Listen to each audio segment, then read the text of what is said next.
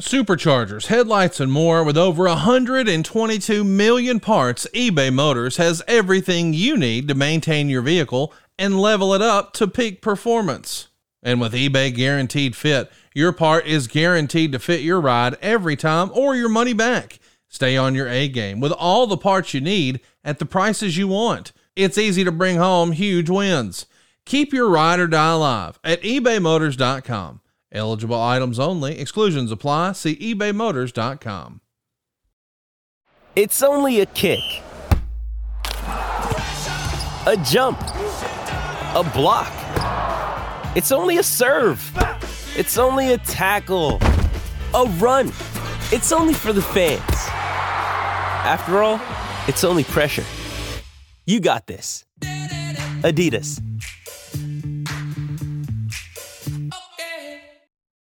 Why take one vacation with the family when you could take all of them?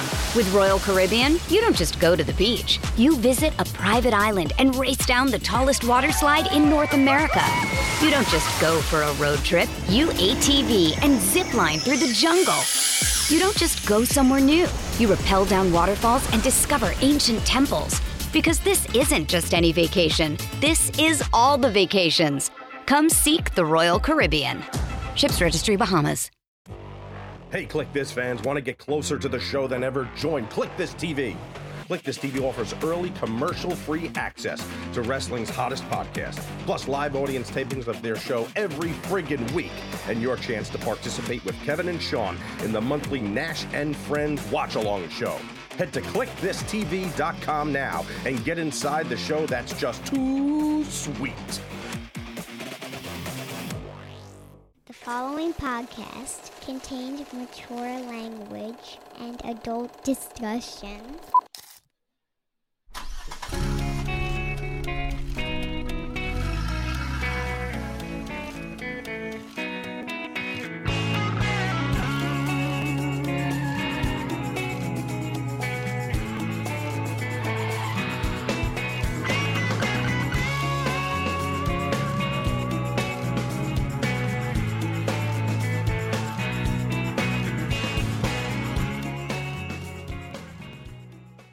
Stretching my back out here.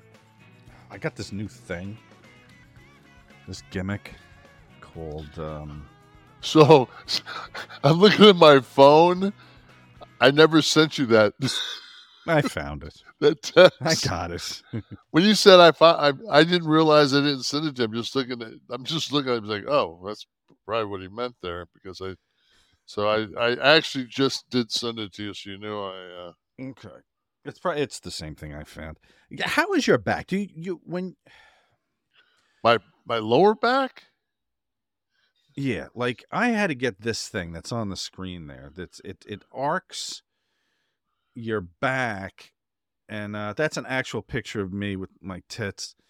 But it's supposed to put the curvature back, like into your spine, which. I guess we lose over time from being no. Large what happens mammals. Is that's a work. Okay, it's your abdominals. My non-existent abdominals. So yes. You're saying if you strengthen those, because what happens is if your abdominals are absolutely weak, then everything goes into the. It's like a tension bridge, so everything goes to your lumbar. So like lower back pain or sciatic pain, sciatic nerve pain. If I did crunches or just by strengthening my core, would that be the right word? Yeah, you need to. I mean, that would be part of it, but at the same time, since you've already taken your normal posture and put it into that scrunch, you probably already compressed discs. That's why you've got that sciatica. I find it's worse when I sleep. Sometimes walking around, I get it, but I was going to ask you now when you work out and you do back, are you also doing like crunches and the side? I do. I mean, I train abdominals completely different. I never like I have a a couple of pieces of abdominal equipment in my house. And it's like tonight I've got an ab bench in my garage. I'll do a couple hundred reps when I get home, because I've noticed after this show, sitting in this chair this long, and then going, like, coming in the house, sitting down and watching TV is brutal. Right. And I'm not in the mood to get on the elliptical or anything like that. So just do abs. I can do it right there in my garage. It takes me 10 minutes to do a couple hundred reps. Right. So. See, my abdominal gets a good workout through digestion. Like, it is constantly working to process the food that I'm eating, but muscularly not so much. So maybe that's what needs to happen. I'm not saying it's going to. I saw a really interesting thing about Stephen Curry, mm-hmm. and how his training, the guys that train him, they. Like, your diaphragm is a muscle, mm-hmm. and by putting sandbags, like increasing the weight of sandbags and putting it on your diaphragm and doing these different diaphragm breathing, it increases your ability to. I mean, forever, it just completely makes you kind of superhuman against a normal person that gets tired. Yeah, so for stamina, you mean? For stamina? Yeah, I mean, you never see Curry grab his knees and bend over, and he's at constant movement. Like, occasionally you will, but I mean, he's, you know, it's just that conditioning of, like, do you know what a vacuum is? Like, you suck your, you know, you try to pull your stomach to your tailbone. No, this is an exercise you're talking about, not my home appliance. I have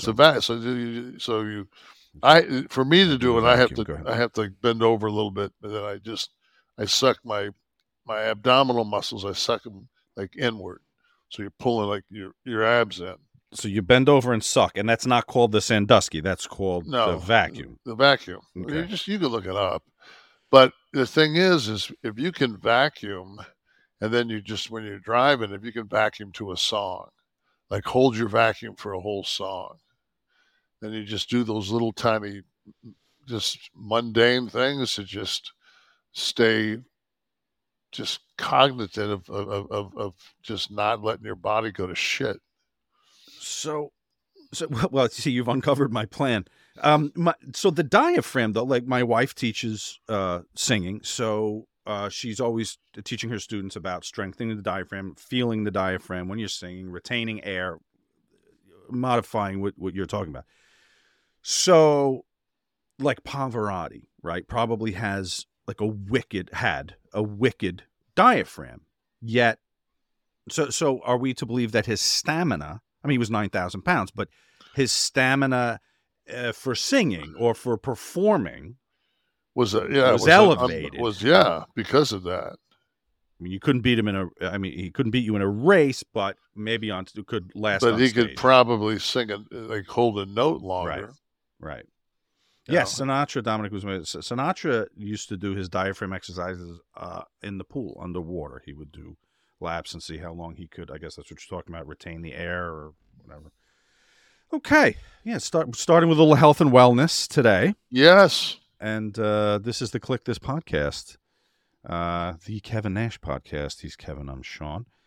Feedback from last week. Did you notice that one of the more popular segments in weeks of this show, based on fan reaction, was our discussion of our steak dinner? Yes.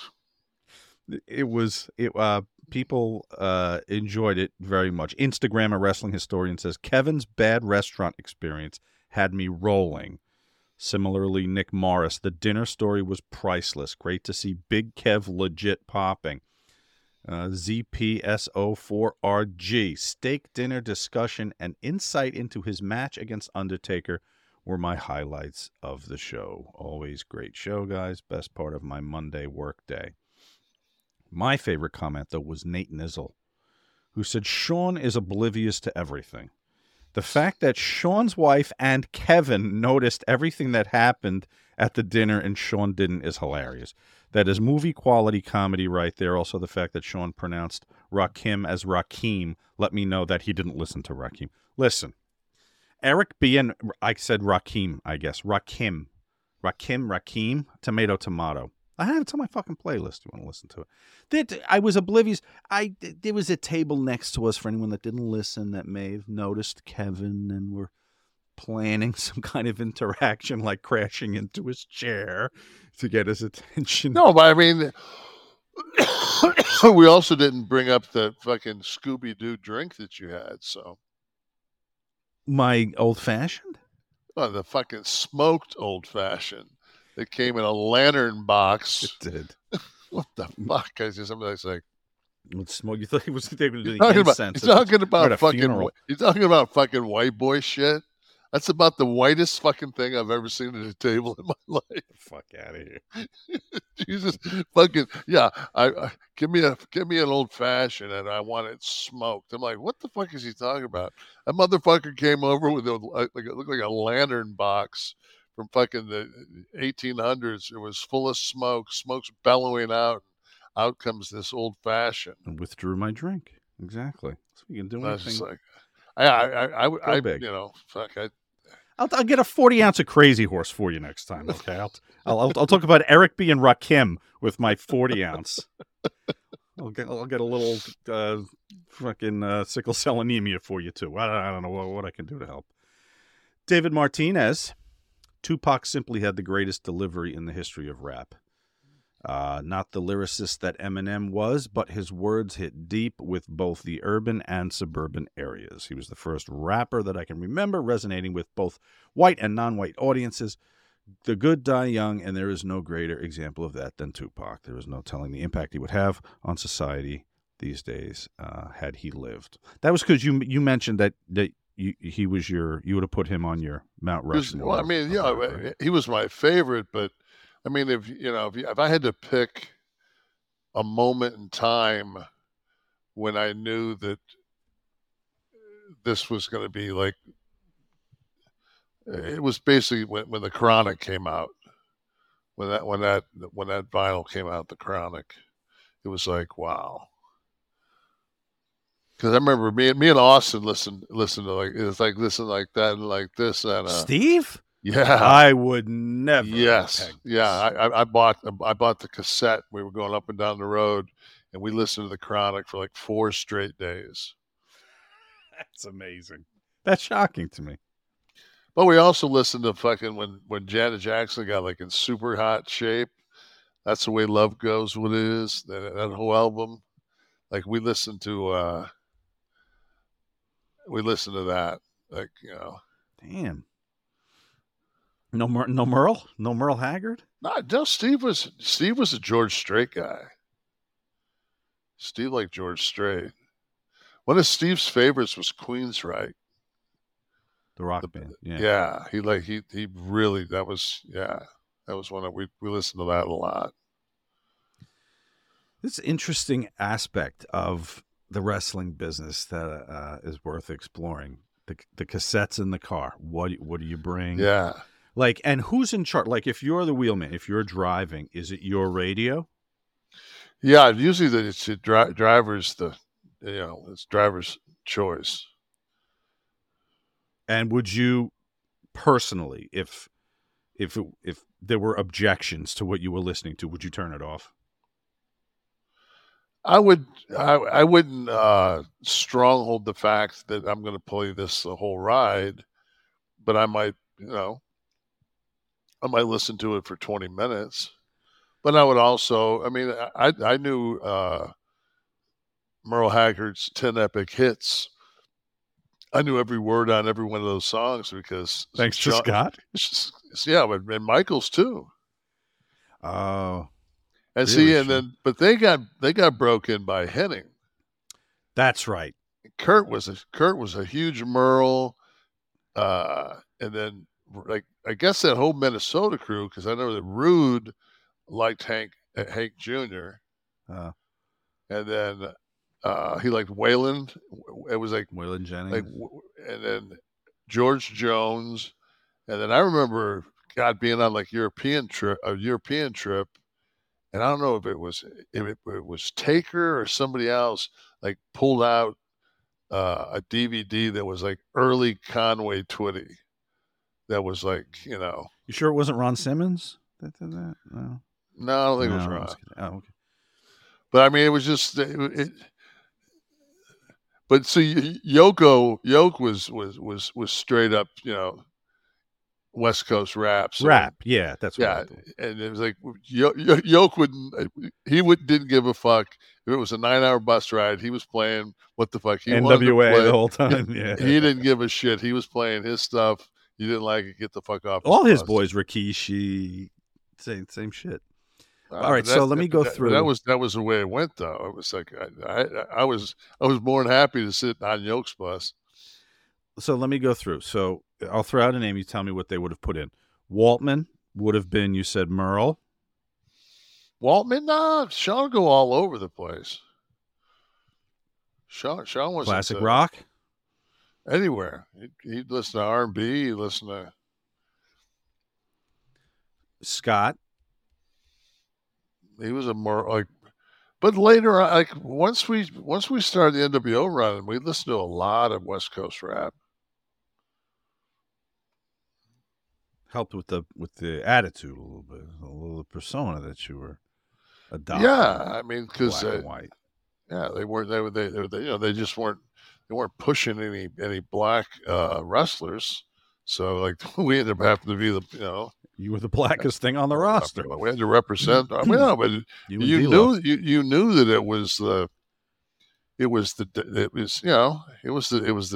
thing that was down. It was the current thing. It was the poppest of the pop culture at that time. And fuck it, man. Right. And I enjoyed it, so I didn't have a problem with it.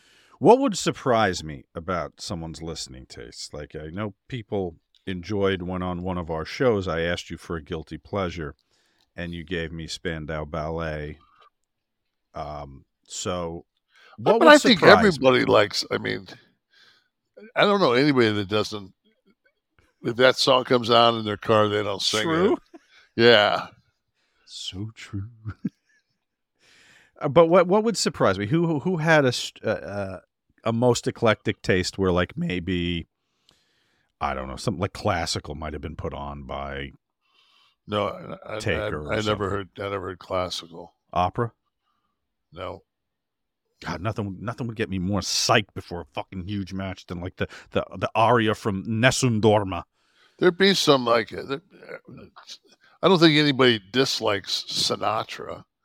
I think everybody kind of generally likes Elvis.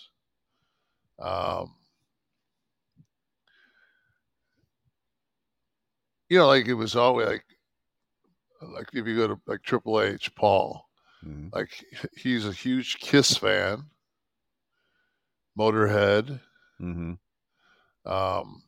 But like he was I wouldn't have, when I met him I was surprised he was a Kiss fan. You know. Yeah, I was a huge Kiss fan. I could hang with Paul. We could talk Kiss. Because that's what he'd want to do if he ran into me. Sit down and talk about the Ace Frehley days versus the anyone else days. Okay. Brody Clone says no Florida man or Jersey guy. I'm going to riot. Well, Brody, don't worry about it. It's back this week. Okay? Oh, God. If you... You hit it last week, though. 2 weeks ago, the last one we did, you got it. So, now it's almost like it's like a carny game.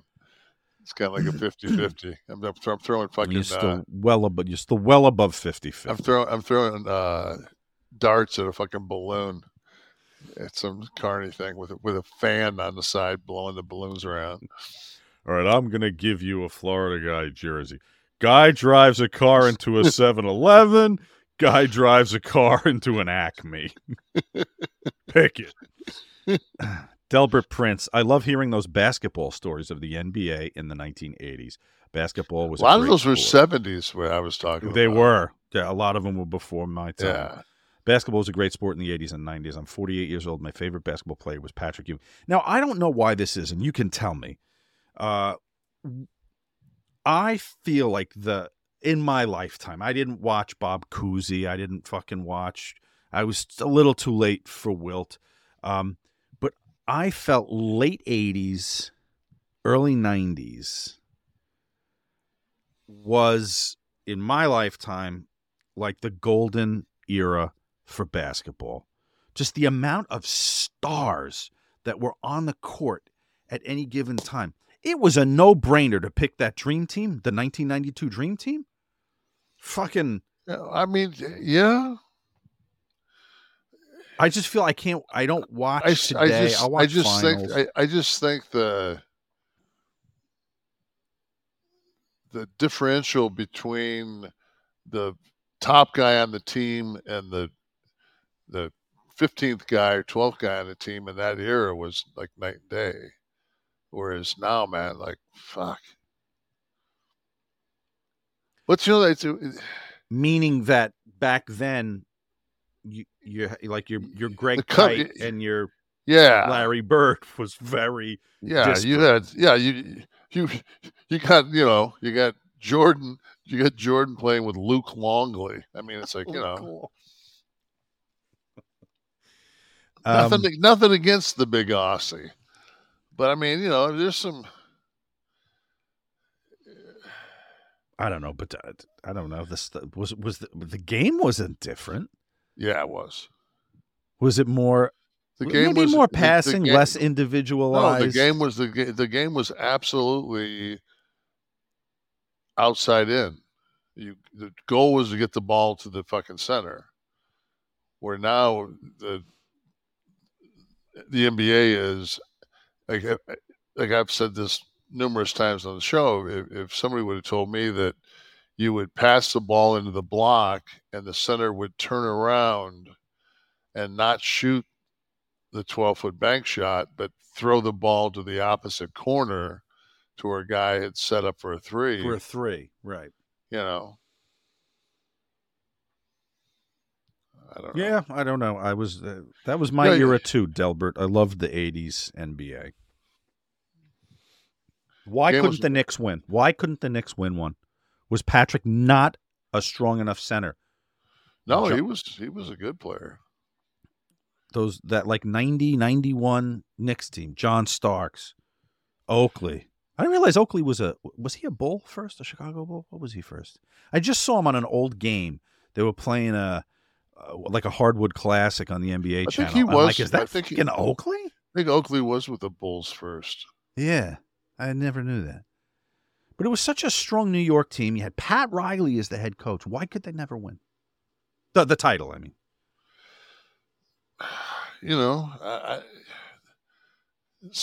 How did Phoenix not win with those years that they had those teams? There's just it's almost like certain teams that just fucking are just cursed. Yeah. Like the Buffalo Bills, Jesus. I mean, that's 4 Super Bowls. Well, yeah, in a row. Yeah. It's like, I watched a thing the other day and it was, the curse of the Lions. And the guy was saying that Bobby Lane was the quarterback and the Lions won like the 55 and 56 or 56, 57 NFL championships. And then he went down. They brought in somebody else. I forget who it was. And they went 2 more years. And then he cursed them. And then they've won since then. They've won 1 playoff game. Hmm. Since like fucking 60. You really? They've won 1 fucking playoff game. I guess so. Since 1960. And these fucking people are like, you don't know, and it's like I'm an Eagles fan. I'm like, dude, really? Fucking let me teabag you. You guys have been to we haven't been, the closest, if you're on the Lions, like the Lions today, and I'm not saying preseason means anything, But Jacksonville fucking drilled them like 24-7 today. Like, ah, fuck. Yeah, but again, you're right. Preseason means nothing. You know what? I tell you, do you watch Hard Knocks? It's the HBO? Jets this year, right? It's the Jets. I haven't watched this season's, but I've watched the show before. So, never liked Aaron Rodgers. Okay. From the simple fact of he's a fucking Packer. And I'm a Lions fan, right, and he's fucking he just, you know, it's like he kills you, you know. So you hate him. And I have been watching. It's only 2 episodes in right now, and God, what he brings to a team is just unbelievable. As far as leadership, everything. Like, they're playing the Buccaneers tonight in preseason. I know he won't play, but I expect the Jets to have a good season. 10 wins. Wow. They'll love that. I guess Detroit hasn't, of course, had the success of teams in some of these other cities that are really impassioned. Like, we talked to Dom about Pittsburgh all the time, and you're a Steeler fan if you're in Pittsburgh, right? I don't know how Dom became a Jets fan, but for the most part, there are cities that are so strongly identified with their sports team, like Boston is huge. Is Detroit like that with the Lions specifically? I'm not talking about the Red Wings, but with the Lions, is it, if you're from Detroit, you're a Lions fan? Or could there be some Chicago Bears fans in there from the proximity? No, I don't think anybody would be in the same area. Yeah, in the same division. Back when it was the Central, back when it was the black and blue, when it was Detroit, Green Bay, Chicago, and Minnesota. Right. You know, back when it was that era, I mean, you were just you're a Lions fan, and but. You know, when you have a team that never is in the playoffs, you seemingly find another team that you start to pull for. That's my point. Yeah. You know, and I because Brady was a fucking University of Michigan guy, you know, I became a Patriots fan.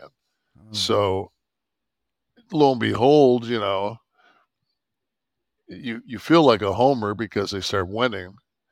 And they become like the team to beat. Mm. But then I found myself still rooting for them last year when they were, you know, they weren't very, very good. Mm-hmm. So I did well with betting with Detroit last year. Hopefully that can. Yeah, the Lions. I still think their secondary is going to hurt them. But. Did they do anything in the offseason? I didn't pay attention. Yeah, here and there. I mean, I don't think anything like earth shaking. Okay. Passion, drive, and patience. The formula for winning championships is also what keeps your ride or die alive. eBay Motors has everything you need to maintain your vehicle and level it up to peak performance. Superchargers, roof racks, exhaust kits, LED headlights, and more. Whether you're into speed, power, or style, eBay Motors has you covered. With over 122 million parts for your number one ride or die, you'll always find exactly what you're looking for. And with eBay Guaranteed Fit, your part is guaranteed to fit your ride every time, or your money back. Because with eBay Motors, you're burning rubber, not cash. With all the parts you need at the prices you want, it's easy to make your car the MVP and bring home huge wins. Keep your ride or die alive at ebaymotors.com. Eligible items only. Exclusions apply. See ebaymotors.com. Seeking the truth never gets old. Introducing June's Journey, the free-to-play mobile game that will immerse you in a thrilling murder mystery. Join June Parker as she uncovers hidden objects and clues to solve her sister's death in a beautifully illustrated world set in the roaring 20s. With new chapters added every week, the excitement never ends. Download June's Journey now on your Android or iOS device, or play on PC through Facebook Games. Hey, it's Kaylee Cuoco for Priceline. Ready to go to your happy place for a happy price? Well, why didn't you say so? Just download the Priceline app right now and save up to 60% on hotels. So whether it's Cousin Kevin's Kazoo Concert in Kansas City, go Kevin, or Becky's Bachelorette Bash in Bermuda, you never have to miss a trip ever again. So download the Priceline app today. Your savings are waiting. Go to your happy place for a happy price. Go to your happy price, Priceline. Shall see. David2619 says, I didn't expect my comment to actually be read on air, but I was 100% wrong. I apologize to Mr. Nash and Mr. Oliver both. Mr. Nash, you're one of my favorite wrestlers growing up and definitely my favorite podcast host. Again, I'm sorry. This was the guy that wrote Our Chemistry Was Fading. Posted this week an apology, which we accept. So he meant it, but since it got read, but we called him out. It's the guy when you stand up, like he's saying shit to you across the bar. Then you stand up and you're 6'10", and he goes, "I'm real sorry. I didn't mean any of that." Oh, not you. The guy behind you. That little guy who's sitting with at the table here is a real asshole. Well, David, we're glad you saw the light, one way or the other. Well, it was kind of hard after the dinner thing. It's just like, they had dinner together, their wives, and it was on Instagram, and what? Guess I missed that one. Yeah. I have to redeem our steak dinner, so. You know what? I enjoyed my steak just fine. I just want to say to everybody that's listening to the Nash commentary about how he had, quote, to the young lady who was near tears at the table, the worst dining experience. Oh, she was nowhere near. That bitch couldn't have fucking, she wouldn't have shed a tear. You'd have fucking killed her mom with an axe in front of her. Fucking battle hardened fucking bitch. Worst experience of my life. The dining experience of my life. Here, I said, this is the worst. The experience I've had here. I've had plenty of horrible dining experiences. It's not the fucking time I'm in fucking China, and they take us to the steakhouse. They fucking bring out the steaks, and it's fucking. I mean, it makes flank taste like filet. You know, you're eating horse. What's the one in Japan that all the boys go to? It starts with an R, doesn't it? Ribera. Yeah, that's it. You've been there, I assume. That's when you become one of the boys, when you get your first Ribera fucking jacket. Mine was the blue with the red trim. You get a jacket from. Oh, you get a jacket from Ribera. Yeah, and the worst one is the brown and yellow one. That's the one that fucking. There was.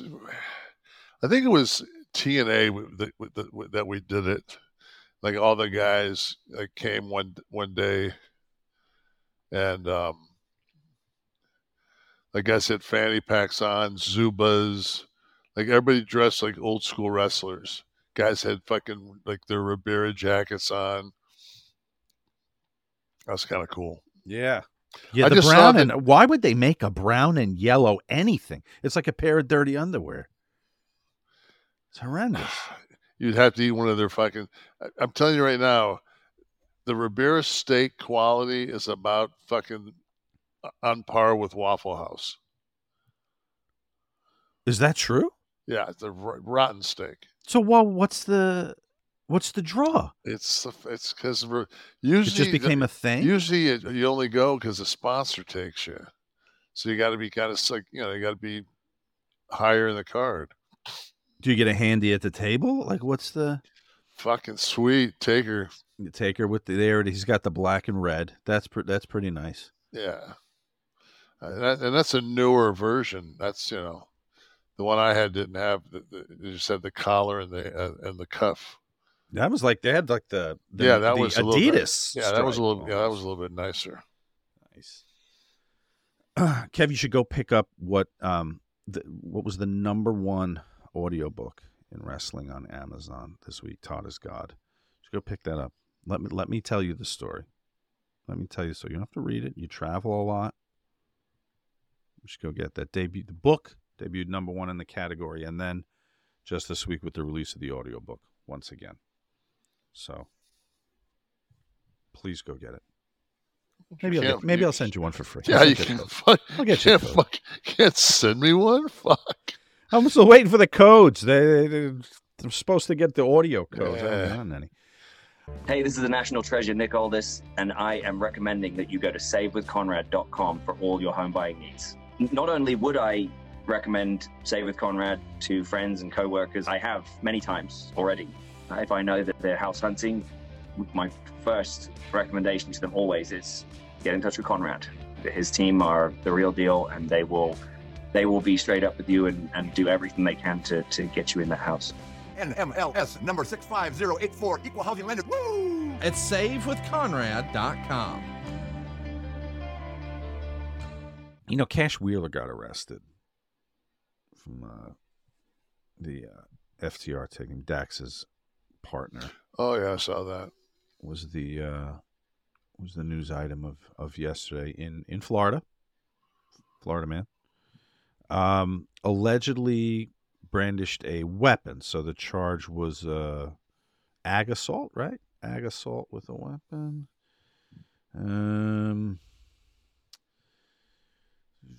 Daniel Wheeler, one count of aggravated assault with a firearm, booked in circuit court. I watched the arraignment where the prosecution acknowledged that he'd never been in trouble before. A road rage incident, apparently. I don't know. If this is true, if this happened again, not there. Well, I read the specifics, and it's like, to the person that's filing this, the charge, the plaintiff is basically saying that he, you know, was erratically going in and out of lanes, and you know, he went to pass him, and this guy got over right, but then he went and passed him on the shoulder right, and it just continues this, you know, where he was able to ID what the person looked like, and then the fact that he brandished a black pistol. Yes. And this is over the course of, you know, like, and I'm thinking to myself, like, okay, I'm driving my car.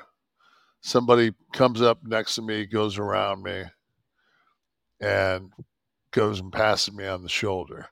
Well, I don't know where the fuck this idiot's from that's pressing charges, but my brain says I'm going to slow down as much as I possibly can and not get rear-ended until this person gets going.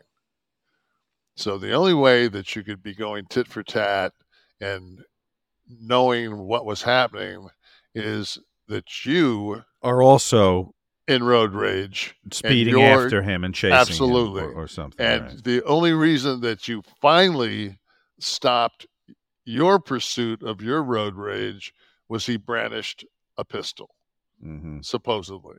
Right. So if that doesn't tell you that this other fucking person's a piece of shit and he just got out-dueled, you know. Because to me, I would back off, take a video of that fucking vehicle, and that'd be the end of it. I just said video him. I drove for 14 hours from Florida last week and had my share of people that I would have liked to follow and brandish a bazooka at for their behavior on the road. But to do so would have required me to put myself, whoever's in the car with me, it wasn't Dax Harwood in my car, but, and everyone else in double the danger, because I'd now be driving like a douchebag. Right. Throughout so maybe it's that. Maybe he was driving like an asshole. He was followed, and I mean the gun. I guess he had the gun when they stopped. I don't know how they would prove or disprove the weapon was there. Maybe it was in the car when they pulled him over. I don't know. Did they give the details? Did they pull him over? I don't know. I didn't have the details in the news stories. They're very The charges are printed, but no details. Just what was announced at the arraignment. I haven't spent a ton of time with him, but mm-hmm. I did. Like when we were in Manchester, I spent a couple hours a day with him. You know, just sitting down at a table and talking. Seemed like one of the nicest guys I've ever met. Mm. You know, not some fucking maniac. So, right. You know, it seems to me, you know, I can't say that I haven't. Well, the other day, I was driving home from the gym, and usually I go the back roads, but they've got some construction coming over International Bridge. So I said, fuck it, man. I'll just go up International and take a right on Atlantic. So in front of me is like a fucking 88 Bonneville.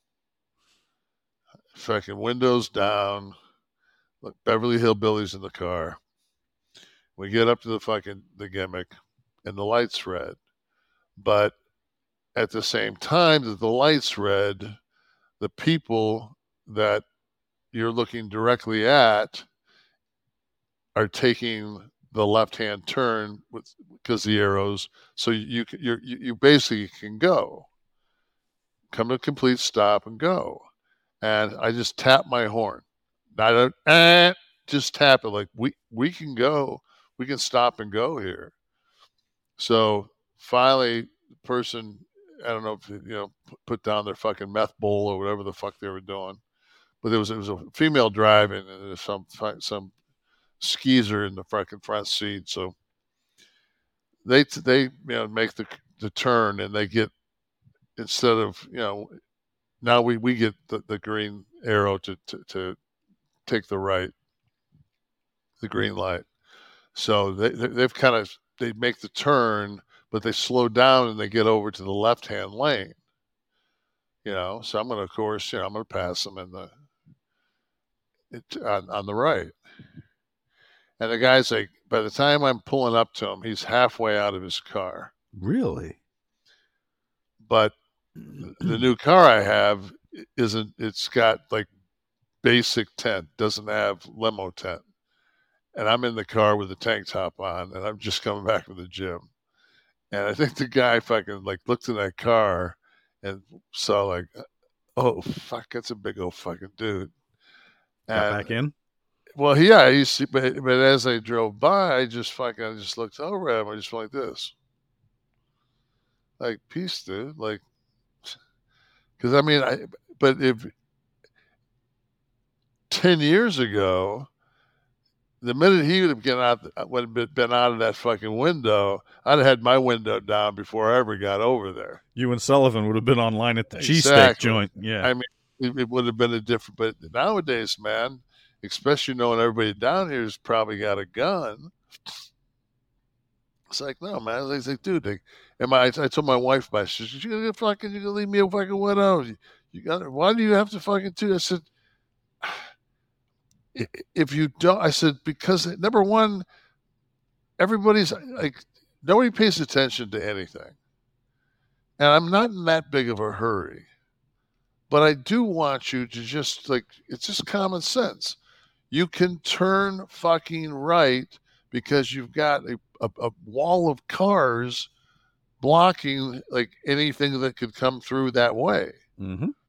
Sure. Just common sense. And it's just like, My problem is not using common sense. My problem is you're not hindering me. And I didn't fucking speed by them. I fucking set my cruise at 37 like I always do going up the beach road. And fucking, like, that's it. Like, God bless you. You can fucking scream at me all you want. I'm glad you both had a fucking stroke over it. Bottom line is, you're still driving an 88 Bonneville. They were late to their dinner at Hyde Park. Their family had a large table. No, they were going the wrong way. Oh. They were going fucking north. I don't know, and I also don't believe for a minute that your wife said you're going to fucking leave me a widow. I don't think such language comes out of the mouth of a proper Southern belle. No, she doesn't. Like your lovely wife. No, she doesn't. She's not much of a cusser. You know what might move someone to an expletive? The 14th Amendment of the United States Constitution, which talks about one's fitness for office, came across this paper that was published this week, actually the 14th, 126 pages. We're not going to read all that, but I'll give you the highlights. I want to credit Michael Stokes Paulson of the University of St. Thomas School of Law, as well as William Baud, University of Chicago Law School, were the two professors responsible for this. Conservative law professors who put forth a 126-page thesis and argument that the 14th Amendment forbids Donald Trump from running for office. What did you think when you first came across this? My buddy Dave Driscoll sent it to me, and I read it, and I'm just like, why isn't this getting like any coverage? Like, how is this? How am I getting? Like, how does, you know? And he said, "Have you seen this?" And I said, "You know, I read it," and then I went ahead and looked around to see if I could see it someplace else, and there were some places, some outlets that had it, but you know, nobody was really running with it. And you know, the thing is, it's like,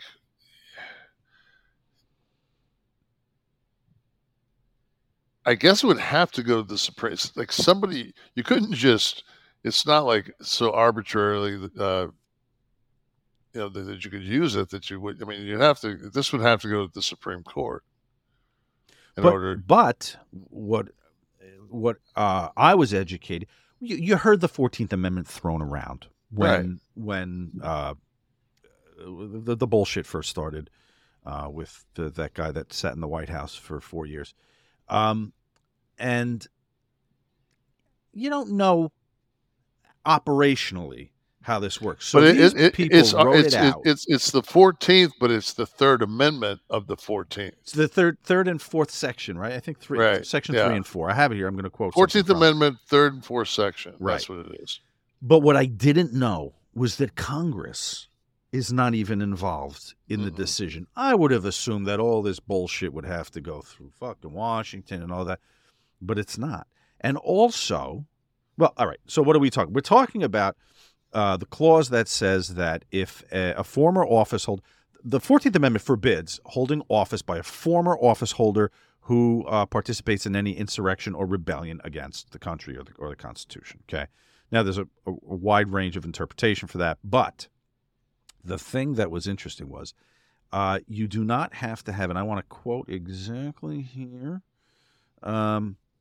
It says, it includes the rules against bill of attainder or ex post facto laws, the due process clause, and even free speech principles of the First Amendment. Fourth, Section 3 covers a broad range of conduct against the authority of the constitutional order, including many instances of indirect participation or support as aid or comfort.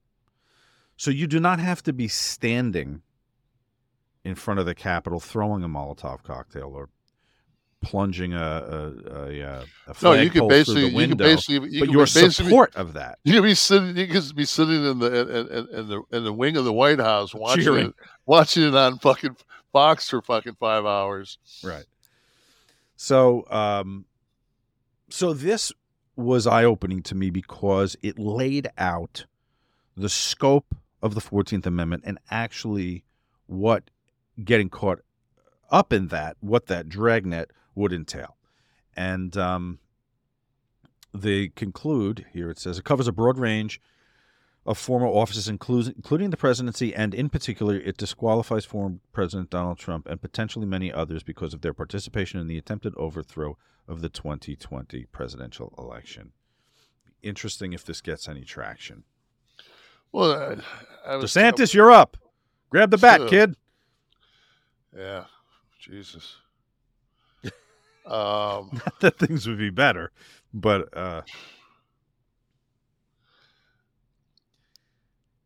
Did you happen to see? God, I'm going to say this and this. So this is going to here. Let me just throw some fuel for our GOP listeners. So I'm watching as it seems like they're going to make the fourth indictment on Trump, and it's. You know, it's 9:00 and they're like, it's not going to happen. But they keep saying, and they bring, Rachel Maddow's on. So I'm thinking, well, okay, they're going to paying her overtime. And and she must have been happy to sit and wait. Could you hear the vibrator? Could you hear it going wild? But Rachel Maddow, without knowing that this was going to go down on this day, supposedly, had Hillary Clinton as her guest, and so she's there in studio while they file the papers. Yes, in court at 9. And this Hillary Clinton was like, I think it was an AI, because if this Hillary Clinton would have been around when obviously this isn't the one that decided not to go into Ohio and Michigan, but she was talking about Biden, and she was saying how, everybody will say, Bidenomics is not working. Look at this. This dude. The double bong dildo gets pulled out. Oh, I mean, scissoring happens. God, anybody gets a chance to watch that, but she really. I don't understand why she can make the point or make the points that nobody else can in the Democratic fucking side. It's just like the Fox News is the Bidenomics is fucking horrendous. Yet we went from 8.5 to 3.2 in inflation. Job numbers are 50-year high. The unemployment's at a 50-year high. It's like there's so many things that this infrastructure bill is coming to fruition now, where there's actual shovels hitting dirt and fucking jobs are being and shit's getting done. And. But we can't find a person. There's no megaphone blasting the message, and no, it's like fucking the Democratic Party's fucking thought pattern is we should put this on, like, maybe run an ad, maybe on Spanish AM radio. It's like, what the fuck, man? Democrats have long needed the and balls of the GOP, but the class of the Democratic Party. I find this nice guy routine. It's just it gets tired, and but this is the thing that misses the mark. There are Democrats that are pissed too, and you have to speak to that passion. So one of the things that Rachel Maddow brought up on that show that night was the case of, like, in 1940, 42, something like that, the governor of Georgia gave a spot on his squad to, like, the Grand Wizard of the Ku Klux Klan. KKK? Okay. Yeah. He also would send his driver to the different prisons and was basically selling pardons to the highest bidder. And when this all came to fruition, they said, we can't have this happen again. So what we're going to do is we're going to put in the Constitution of Georgia that the governor will never have the ability to pardon anyone in the state of Georgia, and that's to this day. So no matter what happens in this case, with the racketeering case in Georgia at the state level, if Trump becomes president, he still can't pardon himself from a state level. And then whoever's in the governorship in Georgia cannot pardon him either. New York Times article outlines exactly what you're saying. And it was 1938, I guess, where that was curtailed because of Georgia Governor Ed Rivers' cash for pardons scandal in the 30s. If you guys want to look it up. Yeah, I mean, I didn't know the specifics. I just knew that what Maddow said. I wasn't. It just when I, because to me it was one of those situations where I was sitting there, and I just said when they, you know, they're going to indict, you know, 18, 19 people. You know, I'm thinking, oh yeah, fuck, 19. You know, like okay, yeah, next. But then when I realized like Trump couldn't get out of this, and then I also realized that like they're gonna make him go to Fulton County. To the processing, to the jail, and they're gonna process him. Yeah, I mean, so he's being charged just like if you were dealing dope and I shit on the corner, same shit. I don't think people realize that when you're indicted, that means you're arrested. Mm-hmm. So he talks shit to the different judges. His legal team talks shit to the different judges. He is on parole for every one of these charges, and it's like they can take him off parole and incarcerate him for any of these violations. The judge in Washington explicitly said, discussion in public about the charges or the case will be considered jury tampering. So, when they've had enough, they could revoke bail and pull him right back. So and it's foolish. It's foolish for his attorneys. And they're sitting. And then his attorneys are trying to get shit pushed back to 2026. Yeah, well, it's not going to. So, happen. What do you think he's going to be till 26? I guarantee it's really hard to fucking run the White House from fucking jail. Mm-hmm. You know, it's just like that was like the this is being the day this airs will be Monday, and that was supposed to be where he was going to have his big press conference and was going to tell everybody, you know, why the cases are sham, and all of a sudden it was just like, no, we're not, right, and we're going to do the Tucker Carlson Wednesday instead of the debate. And you and I both talked earlier today and said, that ain't going to fucking happen. I doubt it. Because he's going to fucking, he can't open his mouth and not fucking stick his foot in it. Right. And his attorneys know that. And I think deep down inside, Donald knows that. It's like, come on, Don. Like, but I think he's such a megalomaniac and so delusional that he wouldn't be able to help himself. They got to gag him. His attorneys have to gag themselves. Just get busy preparing their big defense.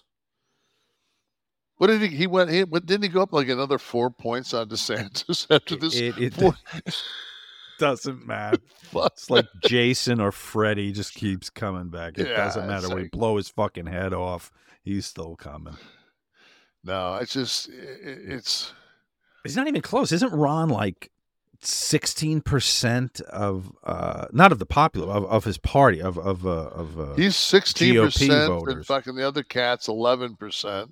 The Rum's, then, I think Trump's 53 now, maybe? 54. 54. 17, yeah. Of, the one that I saw, the actual poll is the fucking. How about Pence? Pence. What the fuck, man? I was happy Byron Scott is running. Always a big fan of his defense. Yeah, God, look at that! Look at that fucking Ramaswamy. Yeah, and what I would do is I would give the. The portion that the Russians have taken of the Ukraine, and the deal would be that you keep that, and then you don't get into any kind of a arms deal with the Chinese. China, right? Yeah. Okay. Okay. That'll work. That's realistic. Yeah. Can we get that in Cran? Good God. Talking about a guy that's fucking done nothing geopolitical in his life. Like, dude, shut the fuck up. Why take one vacation with the family when you could take all of them? With Royal Caribbean, you don't just go to the beach. You visit a private island and race down the tallest water slide in North America. You don't just go for a road trip. You ATV and zip line through the jungle. You don't just go somewhere new. You rappel down waterfalls and discover ancient temples. Because this isn't just any vacation. This is all the vacations. Come seek the Royal Caribbean. Ships Registry, Bahamas. With threats to our nation waiting around every corner, adaptability is more important than ever. When conditions change without notice, quick strategic thinking is crucial. And with obstacles consistently impending, determination is essential in overcoming them. It's this willingness, decisiveness, and resilience that sets Marines apart. With our fighting spirit, we don't just fight battles, we win them. Marines are the constant our nation counts on to fight the unknown. And through adaptable problem solving, we do just that. Learn more at marines.com. Hey, you know what I was happy to see on TV again? Rob Van Dam. Yeah. In AEW. I saw a great, I don't know if it was an Instagram or YouTube, whatever, and he was cutting a promo about just, he was talking about, you know, just kind of a life thing. And then it was like a here, and then it slowly panned out. And he was in the Van Dam. He was in the full splits on the blocks, and just remember the last time I worked a show with him we did that. It was in Doha and Qatar, and it was like not a very good card, but he was in the main event, and it was just like he was still a star. And same thing was we worked at a shot in Glasgow together, and. Like he still has it. Yeah, you know. Yeah, he. I saw a funny thing the other day. I was flipping through something, and I know it was him and Dom were talking, and it might have been about, I don't know if it was a tape with Dom and him from Rob's show, but he was saying how like a lot of guys like. Wouldn't want to work with him because he was so stiff. You know, like, how do you think? I think the question was, how do you think you would have done against Brett, or would Brett wanted to work with you? And he goes, I don't know. I'm kind of a cement mixer. He was always stiff, but like, I don't know. It was. Well, I'm not a worker, so I'm going to ask you. I've been swimming around these terms for 20 years with you guys. Stiff, and it does not imply that someone would hurt you, right? I stiff and snug are the same, right? I would rather fucking work with somebody that's snug than I would with somebody that's too light. Yeah, I can see that.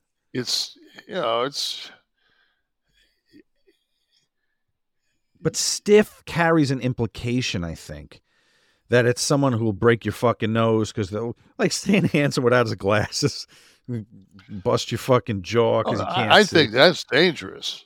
Right. You know, I think stiff has gotten a connotation of being dangerous. Yeah. No, like Mabel was dangerous. He wasn't stiff. Right, because his work was light, but he was just dangerous. And right, once he got blown up and he landed on it, it was just, Right, I don't care how fucking light you roll a piano into somebody. It's just, yeah, What do you think he listened to in the car? I seem like he's an Al Green type, maybe. Classic soul. I think Motley Crue. I'm thinking not. Well, listen, guys, I'm wondering how long Rob plans to be in AEW and what the long-term plan is. So I'm going to ask him, And you know what I'm going to ask him? I'm going to ask him on, if you're watching this on Monday, a week from tomorrow, Tuesday, the 29th of August, on Nash and Friends, RVD is our next guest. So 8 p.m. Tuesday, August 29th. So you guys can ask him too. If you're a subscriber to Click This TV, clickthisTV.com, and you're in our club, our 11 Soft Club, come on, join us on the Zoom. Ask Rob anything you would like, and I can't wait to hear Kev and Rob talk about old times again. And it's going to be a lot of fun. Also, we got to bring up the Bradshaw thing. What's that? On our show when he's like his zen was being disturbed by the loud Texan. Yeah, just like fucking up my zen, man. He's the best. Rob's the best. Oh, he's Rob, man. So he's join us. He's my Battle Creek boy. And for someone not with a medical degree at all, had the most cannabis information before it. Listen, right now they're decriminalizing and medical marijuana. Before it was a thing, Rob was on the forefront. Oh, Rob was never going to get Parkinson's, and there are U-shoots to prove it that Rob was on the forefront of advocating for marijuana. Anyway, join us Tuesday the 29th for that. The next Nash and Friends. I think the only other person in our business that probably knows as much about cannabis would be Val Venis. Val's another one. You're right. Val was another very early advocate. Yep. Yeah, he was very, very, very up on the cannabis. Kid's pretty damn good. Kid's pretty good and flexed his rolling ability on U-Shoot, of course. Listen, you know what I'm up on? I'm up on the Blue Chew, baby. This week's Stiff One of the Week is sponsored by Blue Chew. Let's talk about it, guys. Sayx. That's what I'm talking about, all right? Guys, remember the days you were always ready to go at the drop of a hat? Remember that? Maybe it was your 20s. Maybe it was your teens. Maybe it was last week before that piano fell on your cervical vertebrae. Listen. You can be ready to go again thanks to our friends at BlueChew.com. What are they? They're the delivery service. They're the delivery service for the goods that are going to get you rocking and rolling with the same active ingredients as Viagra, Cialis, and Levitra, but in chewable tablets and at a fraction of the cost. Pop them discreetly, chew them like a mint at the table, and then when dinner's done and you're back in the boudoir, you're going to be ready to rock and roll. Take them anytime, day or night. Plan ahead. Be ready when the opportunity arises. Go and sign up at BlueChew.com. It's this easy. I don't know why every fucking guy hasn't done this yet. BlueChew.com. You're going to do consultation with a licensed medical provider online. Then you get approved. Then you get the prescription within days. It's all done online, guys. It's all done online. It's discreet. No visits to a doctor's office, awkward conversations, no waiting at the pharmacy. Your package arrives, and then your package arrives, okay? We want you to have better sex, and you're going to discover your options at BlueChew.com. Just chew it and do it, and we've always got something special for you guys here. Try it free when you use the promo code NASH at checkout. Just pay $5 for shipping. BlueChew.com, promo code NASH. Get your first month free. Visit BlueChew.com for more details and important safety information. And we thank Blue Chew for sponsoring the Stiff One of the Week. For this week's Stiff One, Kevin, we're going to go to a friend of yours, Joey Diaz, who I guess back in the day was a guest on Alex Jones's radio show before the charges. And I guess this was terrestrial radio, and you're not supposed to use bad language, which I don't think Joey's capable of curtailing himself in doing. But this is an amazing discussion between, and I think, what's his name's seated beside him here? Rogan was making a guest spot here, too, with Joey. And Joey can't help but be Joey. And it's great to watch Alex Jones try to get control of the situation with the language. Go ahead. Let's watch a little Joey Diaz. I can never get enough Joey Diaz. I had it in a baggie and I put it under my left nut. No, this is him smuggling. Yes, we are. Yes, the freedom of speech. I'll call Obama right now. This is real corruption. I got freedom. This is out of control. No, this is not. You're out of order. Little Esther's out of order. This whole fucking joint's out of order. He is worse. Hold on. He is worse than Bravo. That's right. Much worse. Don't bring. I love him, but don't bring this monster in here. It's like a crazy Fred Flintstone. So your viewers know. No. I don't want, okay. We're looking for the truth on this show. This is about the truth. I got there, and I had baggy clothes on, and I had a belt on. They said, because you have baggy clothes on, they didn't know I lost 100 pounds. They said, we're going to put you through the x-ray machine. I'm standing there sweating bullets with this baggie under my fucking... Oh, that's enough. Stop. My left nut's bigger than the right nut because I'm a righty. Stop. People don't know that. I thought I had cancer for a couple of weeks. You know, the opposite hand is always bigger than the other. Listen to me. So I'm standing with my legs open, with this weed stinking. You're like Rodney Dangerfield. Listen, stop, Rodney, fucking Rodney. I had this weed that was stinking up a storm, not to mention my balls. I'm sweating now because I'm going to go to jail tonight. And all of a sudden, the guy goes, he's clear. And he shook my hand. And I'm like, my taxpayers are hard at work. No, I know. So go fuck yourself, you cop. Hold on one second. Take a jump, take a shuttle. Joey Diaz, Facebook, Twitter, check yourself before you wreck yourself. Big dicks in your ass. Oh, okay, that's enough. I don't say you're a deal. This is my thing. I'm the umpire. This is stay black. Stay black, because that's the most important. Okay. Hey, Joe. The show's over. Why are we even talking? Check yourself before you wreck yourself. He tells Alex Jones. He tells Alex Jones, "Stay black." Was he a cyclone on the set, or was he just chill? Oh, he was chill. Joey was cool. Yeah, he was chill, man. Was he? What kind of shape was he in back then? He's very big. Oh, okay, he was gigantic. Oh, he was okay. Oh yeah. I don't know if this was I didn't know if the film was done in a svelte. I haven't seen it in a svelte period for him. No, it was hot in Santa Fe. Oh, you were telling. We were talking over dinner about, for anyone, even with a minute amount of knowledge of how production works, imagine shooting a football game as part of a film. Hmm. The angles you need an audience, right? You need a stadium full of people. So, and they're not going to fill, of course, the entire stadium. They're just wherever the camera is, right? They're going to have the audience behind, kind of like what AEW does today. But imagine having to, now you're doing a turnaround, the other team scores, or you're filming behind the defense instead of from the offense's perspective. Don't you have to move that section of audience to the other side of the stadium? Yes. It's insane. And all the gear. Right, like of course. All the dollies and all the everything. Sure. It was the process was. I mean, they were very. They had for that longest yard. They brought NFL films to use a lot of the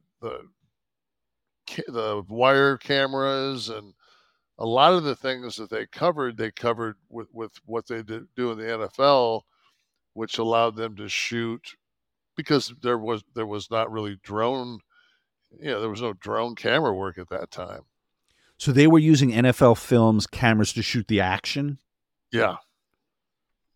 So because they're experienced in covering the game.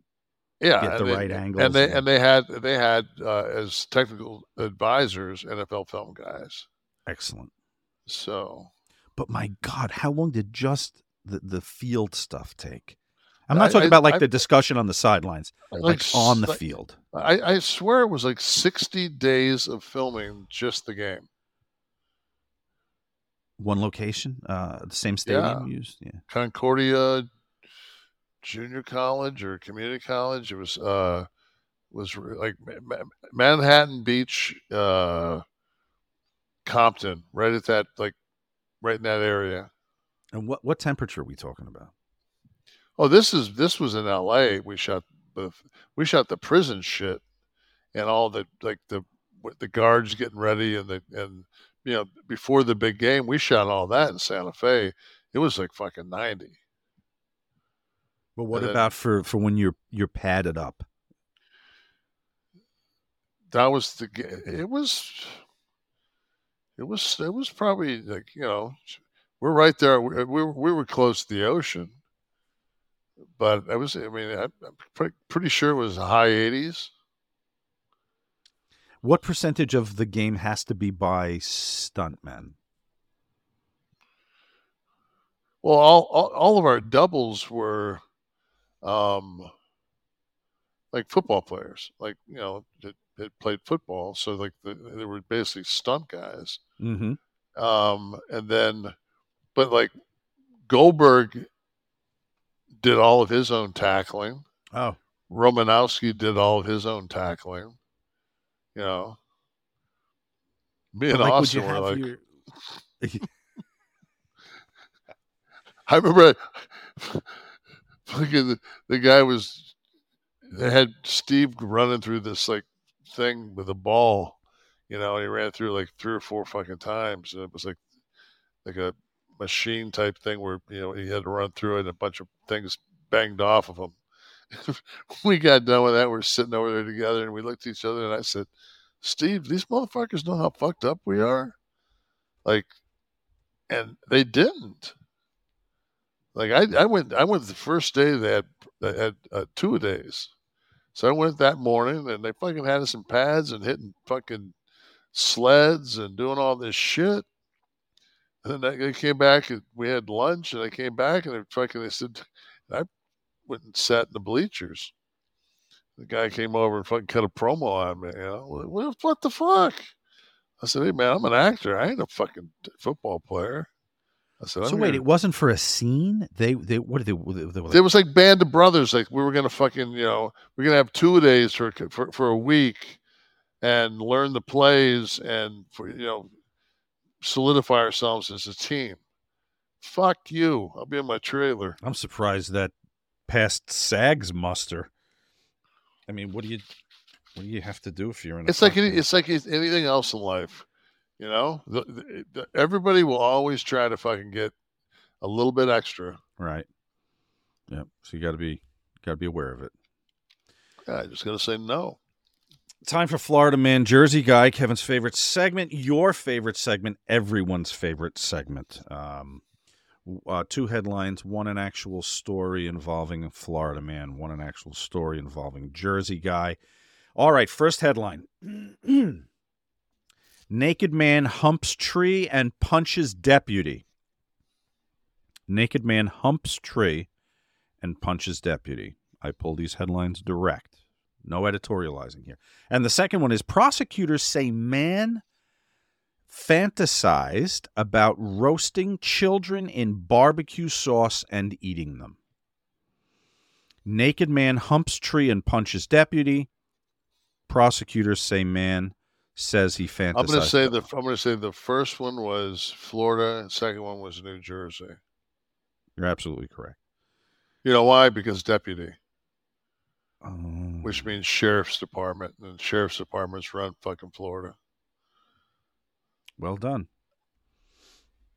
Anybody you can want to eat barbecue, eat a barbecue kid anywhere, and you can barbecue 2-year-olds in any state in the union. Any state, preferably fucking Idaho, but the 14th Amendment might preclude you from running for office again. But you could do it. Absolutely correct. So the first story, let's check out this guy. Humping the tree and punching the deputy. This face that you'll be seeing in a moment belongs to Alonzo Sanchez. He was found by deputies and seen hugging and hip-thrusting a tree, completely naked and allegedly high at the time. I don't even think you have to do the allegedly. When deputies attempted to arrest Sanchez, he punched one of them in the face. So a brief struggle. He was then apprehended and taken to Lee Acres Regional Hospital, where he faces a slew of charges. And then going to Jersey for a future candidate, probably. Robert Mucha, 56, charged with 2 counts of possessing child porn. And federal prosecutors detailed what they said was the man's fantasy of basting a 2-year-old in barbecue sauce, roasting him, and then eating him like a Thanksgiving turkey. Mucha of Newton, New Jersey, also charged with luring a 15-year-old boy into his apartment, arrested in July. He makes Sandusky look like Santa Claus. Well done, Kev. Yay. Back on my winning ways. Yeah, this was a layup for you. You didn't even hesitate. No. And I didn't even go to, you know where my mind went? I thought I could swerve you a little because barbecue sauce is a little bit of a Southern thing. But you know, a naked man humps a tree and punches deputy, irrespective of the word deputy.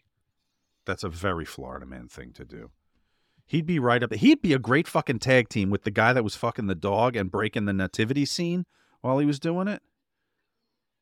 I think so. Or the dude that beat off while he took on 15 cops. That's all world. I mean, that's the Freebirds right there. The fucking three of them. Listen, if you're going to partake in such activities where you're going to be naked, humping a tree, in full view of the public, you probably want to be groomed correctly for that, and that's when Manscaped can be your friend. Listen, we are entering fall soon, so attention fantasy football fanatics. As draft season approaches, don't neglect the most important draft pick of all, your game balls. We all know how injuries can ruin a season, so let Manscaped take care of that Reggie Bush of yours with their skin-safe technology. This should guarantee you have a smooth ride into the playoffs.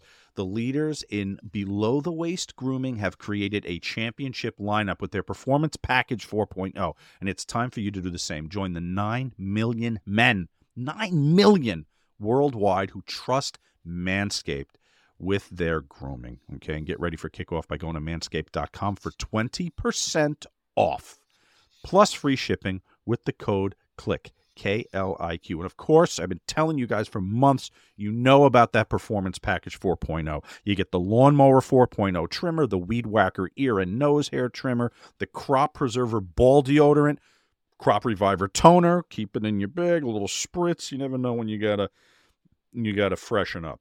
I love the boxer briefs too. They got a great travel bag. Slotted at quarterback this season, we have the Lawnmower 4.0, everybody. This spaceship is here to guide you on a journey to trim your body, balls, and even your A-gap. The fourth-generation trimmer also features a cutting-edge ceramic blade to reduce grooming accidents thanks to the advanced skin-safe technology. All right, the Lawnmower 4.0 has 4,000K LED spotlight, brighter than Bryce Young's future in the end zone. The Performance Package 4.0 includes the Weed Whacker, Ultimate Flex. Watch it run through ear and nose hairs like Aaron Donald runs through your favorite quarterback. Okay, guys? Don't forget the Crop Preserver Bowl Deodorant, too. Huge. Get 20% off and free shipping with the code CLIQ, KLIQ, at manscaped.com. That's 20% off and free shipping with the code KLIQ, CLIQ, at manscaped.com. It's time to put the PP back in PPR and get a grip on your pigskin this season with Manscaped. The big news this week, there was a lot of news this week, but something broke this week that you mentioned to me more than a week ago, which was Triple H not being on the board for TKO Group, leading to speculation as to why that might be and what it means for the company, but more specifically for Paul going forward. Do you think this is something he wanted? Because Vince is back now, and do you think he's just like, you know what? I'm getting the exit plan together, so I would not be offended at all if I'm not on the board. In the times when we talk, it's like, I just know that he wants he wants the merger just to be done. You know, I think that's his number one thing. Like, let's just get this fucking thing over with. But he doesn't, it's not like he's sick of anything or that he brings up anything like, well, if they do this, this, and this, it's never an ultimatum. It's just, he does his job. Like I told him the other night after SummerSlam, I just sent him a text that I enjoyed the SummerSlam. He said, thanks. But I just, I don't know, you know, his oldest daughter is getting ready to start her senior year, and she's going to be going off to school. And I know that Stephanie's been, you know, she's always been a great mom.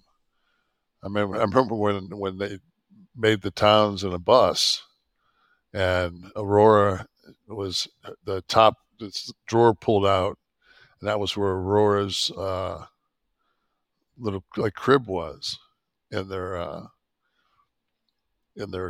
trailer.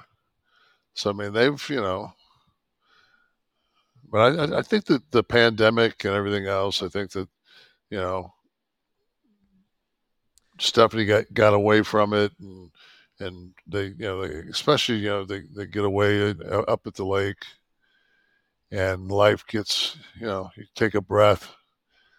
I think that's one of the biggest things that happens when you get in the business and you get involved with it, especially at the, I can't believe at that level, but I would think that I was fairly involved for, you know, several years at WCW, to the point where I was in creative meetings, and that's that extra layer of stress and workload. And you just fall into that wrestling bubble.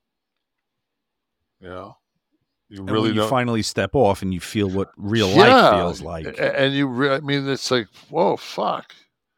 You know, it's, you know what, to me, like when you're in that wrestling bubble, it's like being in that Fox News bubble.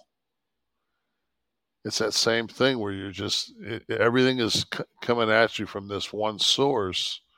And then when you step off and you go, oh, fuck, really?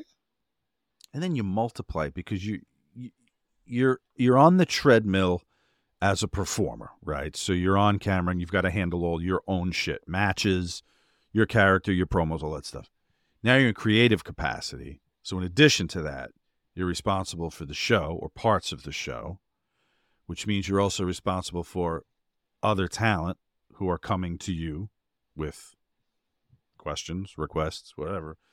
Now go to that next level where you're Paul and you've got production that you've got to handle too.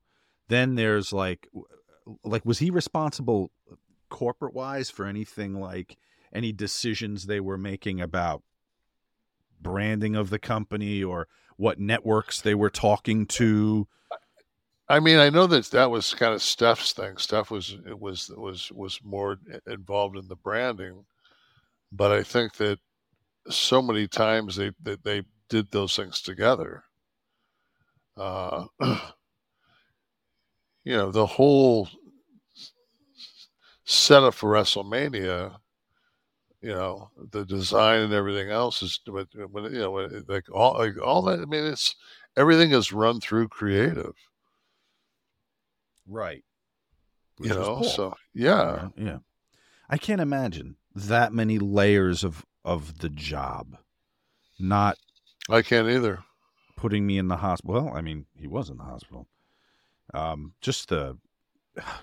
Just the stress level, and and you know, and the thing is, he has no vices, right? You know, which is probably a godsend. Well, I was going to say you couldn't if you were compromising your mind in any way. Fucking do that 6 nights a week. Good God, it's 7. There's never a day off. Yeah, sure. Yeah, amazing. But so I wonder, though, that the timing, right? So one goes, okay, so flashback, Vince leaves, retires was the word. Paul takes over all of creative, and everything I saw, even like the cheat writers, which are they force themselves to be critical, right? So, and, you know, maybe go counter to what the popular opinion might be. Everybody that I read was supportive of everything Triple H was doing. They were putting over the product at that time, that it was getting better. Talking about the direction of the company and some talent that were underused, not used correctly, would now be given that shot. Everything was optimistic. Flowers were blooming again in the fields. Oh, yeah.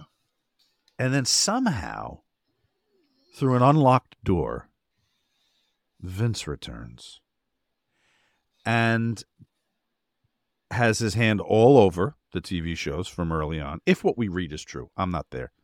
But based on what we read, Vince's hand is all over the shows.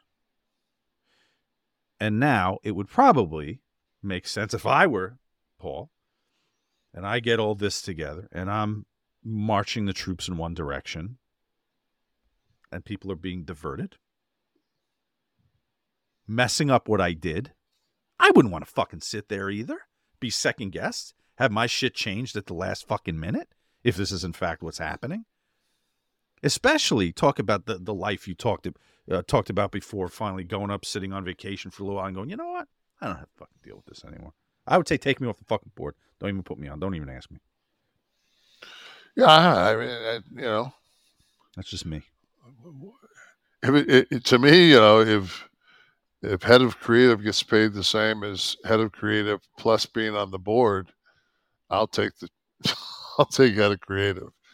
Take one job instead of two. Yeah, I don't need another line on my business card. But seeing as the board is responsible for the direction of any company, someone who's the head of creative, this is a creative industry. We're not making tampons, right? Should have a say in the direction of the entire vessel. One would think. Not when the board is not just in charge of WWE. But WWE is going to be half of their product now, probably, from a revenue standpoint. I know, but I'm just saying not every spot is a WWE spot, so there, you know, you've got other people that are taking board spots that are Endeavor people. Mm-hmm. So why would you... Because that's what they do. Those people are. That's what, you know. Their job is with Endeavor is to be a part of it. So why would you add something onto the hardest job, which is creative? Why would you add another fucking layer if you don't have to? I don't know. I'd want some say in where the vehicle. I just don't see fucking Paul selling it. It's just. I'm sure that, you know, I haven't pried into it because it's none of my fucking business. What about Vince and him? Do you know them to always have had a good working relationship? Of course, they did father-in-law and all that, but working relationship. Yeah. Yeah. Okay. I mean, they've always. When you see them together, it feels very unforced. It feels like they, you know. So. Well, you were with Vince first for the early run, then the 2002, you came back, and over that arc of time, had Vince's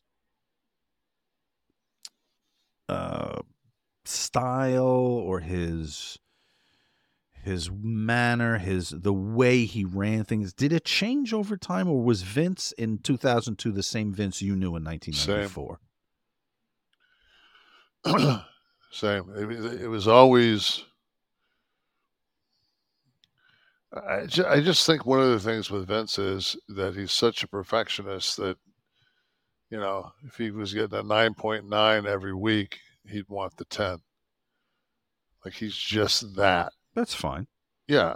And so you have to be that if you're a captain of your industry. Right. And I mean, there's, you know, when I met Vince McMahon, he was probably worth, I don't know, $50, $70 million. Pennies. Yeah. And 25 million? I don't know. I mean, but he's... So when did they go public? What year was that? After I left, maybe 97? 97? Oh, 99 I'm getting over. 99? Right, yeah. Someone will look it up. So you weren't there for the transition to 99. Okay. So you weren't there for the... Right. 99, you would have been in WCW for the transition. Or sitting on my couch. Correct. All right, this high spot of the show is brought to you by our guy, Mickey Ray Sinatra, and his Get Blitzed Lit Aid. Kev, you were just putting this over to me just a few minutes ago. You were like, I'm out. I need more. We're going to take care of you with that. Don't you worry about it. You know what, man? I mean, I was just saying, though, that, you know, that my medical card runs out to 26, all this, but they, you know, they at least I have my backup with my nano. And the thing is, too, it's just like, I get tired. Like, I don't want to drink wine. So I, like, when I get on a diet, but you get tired of drinking fucking like this shit. If I drink so much of this fucking colostrum and all these different things that it's just like, fuck, I can't. And I drink pre-workout and all this other shit. And it's like, it's so nice to have that nano-infused THC in a Diet Sprite. And that's what he's talking about. The nano-infused Delta-9 THC sip and syrup. Legal, guys. Legal all over the goddamn country, all right? Those of you that have tried the Delta-9 sip and syrup know that this is some super potent stuff. It's like THC, but on steroids. It's a syrup. You mix it right into any beverage, like a tea or a diet soda. Kevin likes the Diet Sprite, I know. And just as little as a teaspoon. Okay. Fast onset too. Fast onset. This isn't like the edibles. This is 5 to 15 minutes of that nano infused. It means it goes right to your bloodstream, bypassing the breakdown of the liver. So it works like alcohol, and it is a tolerance killer. This is not some gas station Delta 8 bullshit. Okay. This is the real deal. THC Delta 9. And you can only get it from my dudes at Get Blitzed. Okay. So, you know what? If you're in Maryland, you can go to the Stay Lit Smoke Shop. Okay, but for the rest of us who need the shipping, it's legal. Get Blitzed will ship to all 50 states without a med card as long as you're over 21, okay? Right now, you could save 15% by entering the code CLICK at checkout. Do it. Let us know how you're doing. Tweet it. Let us know how it's working for you, okay? Use the code KLIQ at checkout. Go to get-blitzed.com.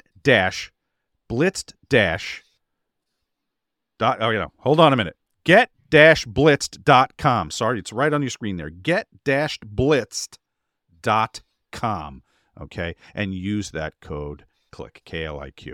All right, Delta 9 THC sip and syrup. Get you 15% off, and let us know what it feels like to get blitzed, courtesy of Click This. Thank you. Very good product. I think we should do a show. We should do one special Get Blitzed show where we all do the nano-infused teaspoon at the starting bell and see what we're like 2 hours in. It'll be the most chill. Maybe when Joey Diaz finally comes on to the Nash and Friends. He'll drink a bottle of it. He would take those fucking stars of death. Like 100 fucking milligrams of THC or whatever. I don't know how he did it. I've seen people pass out on a show when they try to keep up with that. Okay, so breaking news coming in now. I don't know. Spoilers. A match was just announced on Collision. We're taping this on a Saturday. Obviously, I mean, something had to happen with the choke out at the main event of the last Collision with Samoa Joe reaching over the railing, choking out CM Punk. Yeah, I think everyone saw this coming, so probably not really a spoiler. When you need mealtime inspiration, it's worth shopping Kroger, where you'll find over 30,000 mouthwatering choices that excite your inner foodie. And no matter what tasty choice you make, you'll enjoy our everyday low prices, plus extra ways to save, like digital coupons worth over $600 each week. You can also save up to $1 off per gallon at the pump with fuel points. More savings and more inspiring flavors make shopping Kroger worth it every time. Kroger, fresh for everyone. Fuel restrictions apply. All right, Ask Nash, hashtag Ask Nash is how you can join us for this part here. Do you have something you'd like Kevin or myself to answer? This is how we do it. You can just hashtag Ask Nash or join us at clickthistv.com. You'll be a part of our live audience who's here with us watching live. You'll see their questions too. And you get to participate in the Nash and Friends, which will be Rob Van Dam this month. Okay, Linus Knight is our first question. He says, hey, yo, if L.A. Knight was in the business in 1994, would he be cliquish? Cliquish, I guess, meaning worthy of being in the clique?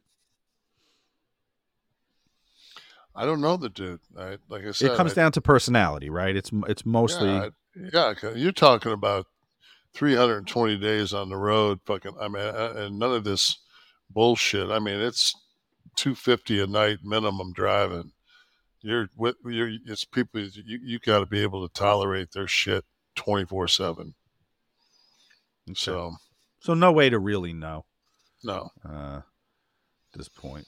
Mark Millem.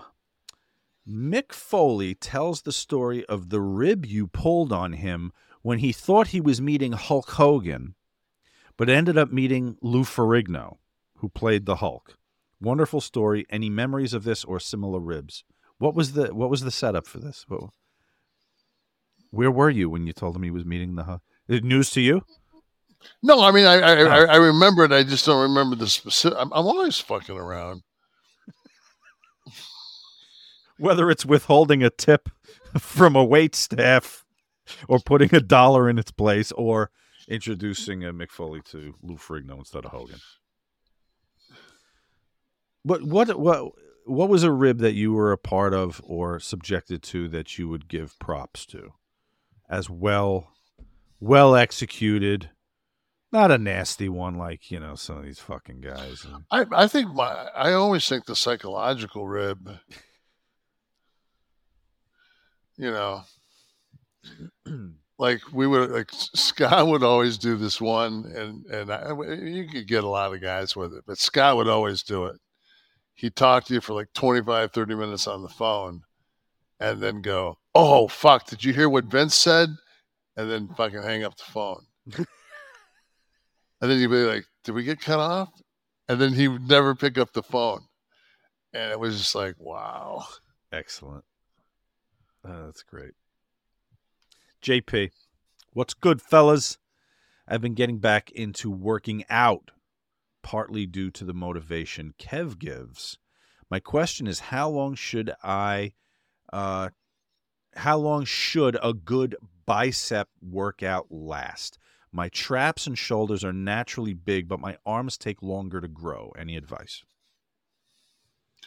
Your arms take longer to grow because you're probably not training them right. You're probably overtraining them. They're very small muscle. They get stimulus. Triceps get stimulus on any kind of pushing exercise, any kind of a pulling back exercise. You're going to get stimulus. So what you need to do is, I think it's, you know, you tell people, there's two rules. Either I remember watching. I trained with Scott Steiner. My arms were always kind of a shit body part.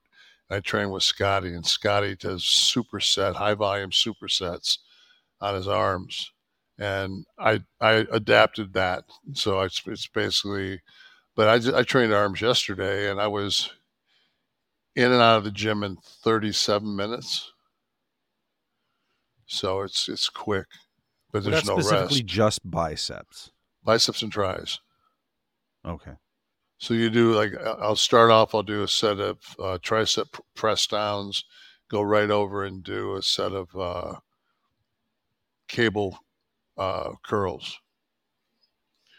And then do maybe 3 or 4 sets back and forth, and then go to some kind of a tricep. There's a weighted... it's close grip. You sit in it and you push down that you can lock, and you can get your chest out of it and engage your triceps as a push. And then I do that with an incline bicep, and then I usually finish with either like a Jay Cutler does a one hand across his body, tricep extension. And then I do that with either a spider curl or some kind of concentration curl. I was just thinking about picking up a pizza, like across the body, doing like a curl, like a full extension. Yeah. To the mouth, across the body. So then I lately though, like the last 2 or 3 years, I've taken the concentration curls out, and I had hammer curls. What's a hammer curl? Just this, hold the weights this way. Okay. So when you do it, it hits the brachialis. It hits this muscle there. Interesting. All right. Well, so that's JP. Hopefully that helps you with your next arm workout. What about from the live audience? I know we always have people here with questions. Eager beavers.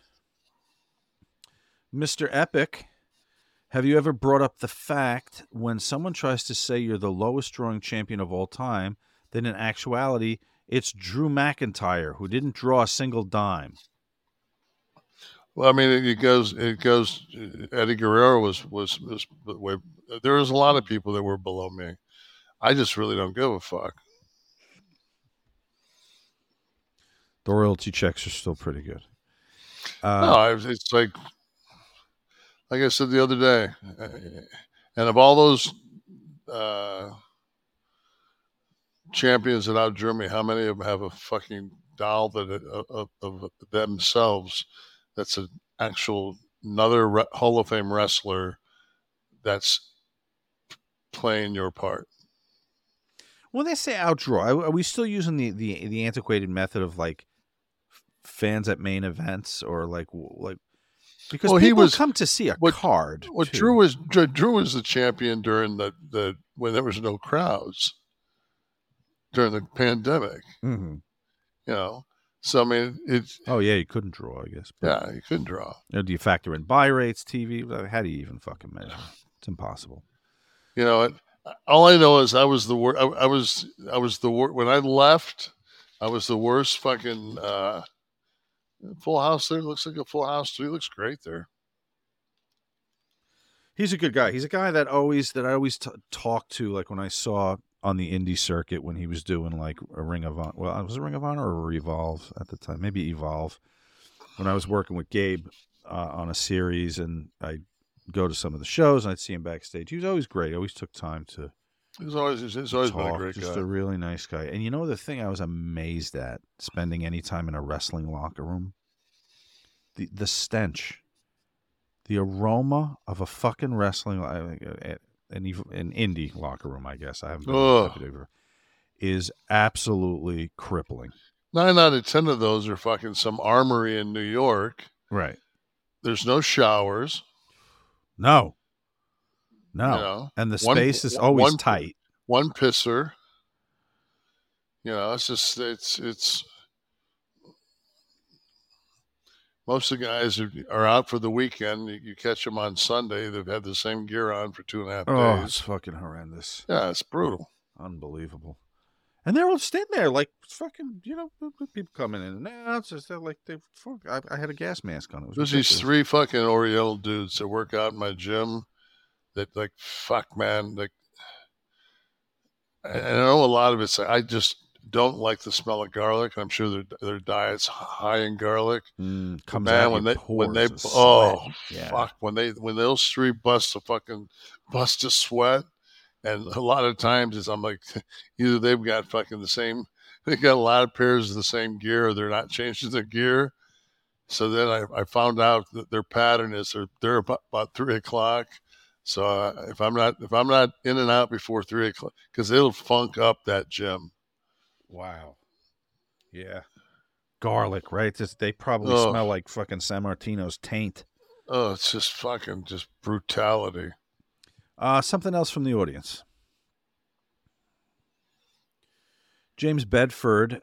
Big Kev, how did the mask versus hair match with Ray come about? I feel it's interesting seeing as he basically went back to the mask right after WCW ended. Ray with the mask just works.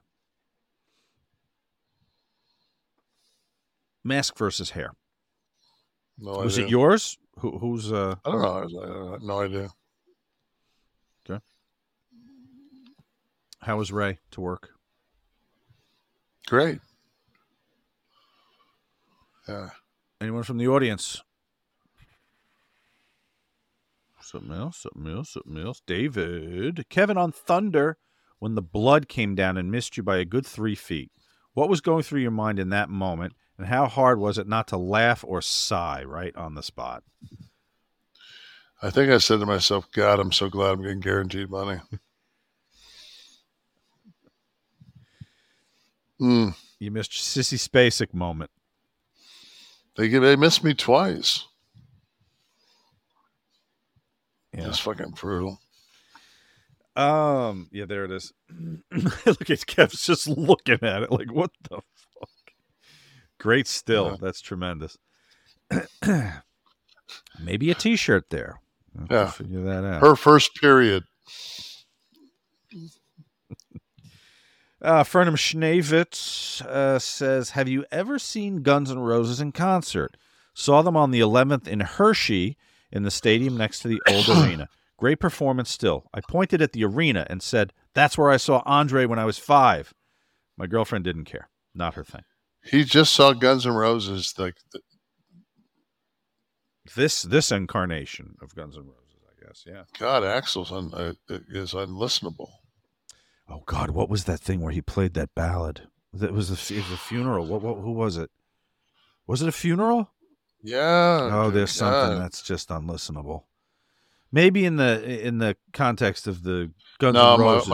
My son saw him in Hong Kong and said it was brutal. Yeah. David Lee Roth is the same. It's fucking just unbelievable how bad. Yeah, he never had the greatest pipes, but he could kind of swagger his way through the song with talking. But well, I mean, he could hit those, you know, the yelps and the howls and stuff like that. Yeah. You know, that building, that Hershey Park Arena, you worked that? Yeah. Was it a decent building? It's literally in the park. It's right. Yeah, I mean, like I've always said it was great for me because that's where Chamberlain scored 100 points. Oh, that's right. You did say that, didn't you? Yeah. We had a pay-per-view there. That's where Triple H and Hog had that pig match and the fucking shit with the hogs and stuff. That was sometime in the business, wasn't it? Fucking Paul's got cut on his back, and they got infected. He still got fucking three like what from the dirt, from the pig shit, whatever the fuck. Oh my! God. I just know that fucking my buddy is just visibly scarred from that match to this day. The moments where it makes you wish that German basketball career might have worked out for you. Fuck, man. Or if I would have been smart enough to go, you know, man, if you fucking just stick with this, just play basketball, but just go get a pre-med degree so you can go to med. Then you can be a grad assistant and go to medical school, and I can, you know, do some surgeries. Fall back on. Cut on all the idiots like me. I'm fucking going right now. I'm hunting for probably a neck surgeon. What are you gonna have to have it fused? I don't know. It just keeps. I talked to the people from BioAccelerator, and she's saying give it some more time. It's just been a couple months, and I'm like, and I think about it, and just like, yeah, my shoulders have gotten like way better. Like night and day, my shoulders. It's just my neck is just. I've got a C2 and a C5 that are just not good. Is it the actual bone, or is it's a disc. The disc right in between the? Yeah. Now that was the most recent trip, right? Was to address the neck. The shoulders were last year. No, I did my shoulders again. Oh, you did the shoulders again. Okay. I do my shoulders. I do my shoulders and my neck all 3 times. The neck's just not taking to it like the shoulders did for whatever reason. It did. It's just that, you know, I still lift heavy. I think it's just hard to not fucking, you know, when you're pressing your head on bench presses and shit, just I just think it's just. Right. Why don't you try that back thing I got? Just do it with your neck. Lay on your neck and lay down. I got so many gimmicks in my house that none of that shit works. Instagrammer, wrestling historian. Dear Sean, how long did it take you to write your books, Kayfabe, Father's Blood, The Business of Kayfabe, and Todd is God? Thanks in advance. Kayfabe, the first book was fast. It was about 6 months to actually write. You know, then there's editing and all that other stuff. Father's Blood was a little longer because that was interviews with workers. The Business of Kayfabe, I'd written a lot of that years ago when I was running Kayfabe commentaries, and I was just writing kind of the business lessons so that someday if it manifested into a book or something, a course. So I had a lot of that written, and then I just framed it with cool stories that illustrated those business lessons throughout the Kayfabe commentaries. And Todd is God. We recorded for about 9 months, a few times a week, 3-4 hours per session. Got about 60 hours of recording, which I then wrote as a story, chronological into the book. Then there was the editing and stuff. And so about a year to a year and a half with that one. And that was that. Audience, let's get a few more. Let's wrap up with our live audience. Always got to give deference to the people who took the time to be here and join Click This TV. Humberto Ramos, hey Kev. Ask a rap fan, did you ever listen to or have you heard of D12? Eminem's homies, all from Detroit. R.I.P. Proof. You know them. Okay. D12, Kev, and Umberto give their shout out. And Jen, this Wednesday is my birthday. For an early gift, can I get Dining Kev? It will be 52 trips around the sun for me. For an early gift, can I get Dining Kev? You mean you want to have dinner with Kev or another story from Dining? Signing maybe? Get a signing from Kev? Jen, type back in what you mean there. So you're turning 52. It all started going downhill from fucking. Oh, maybe singing. Oh, a happy birthday for Jen. Happy birthday to you. Happy birthday to you. Happy birthday, dear Jen. Happy birthday to you. God, that cost you a fortune on Cameo. This is amazing. Jen, you got to isolate that. What better place to finish us off, I think. But singing Kev with Happy Birthday. Click This is a production of Butch and Sundance Media, produced in association with Podcast Heat, created by Tristan Nash, Kevin Nash, Sean Oliver, producer Steve Kaufman, graphics by Dominic D'Angelo, title sequence and audio edit by Wesley Burleson, theme song by Dale Oliver, technical research by Tristan Nash, copyright 2023, and that would be by Butch and Sundance Media. Kev, want to do another in a few days? Yeah, it should be interesting. We really didn't go too much into the indictment shit. Who knows? There could be some fucking wild shit to go down by Wednesday.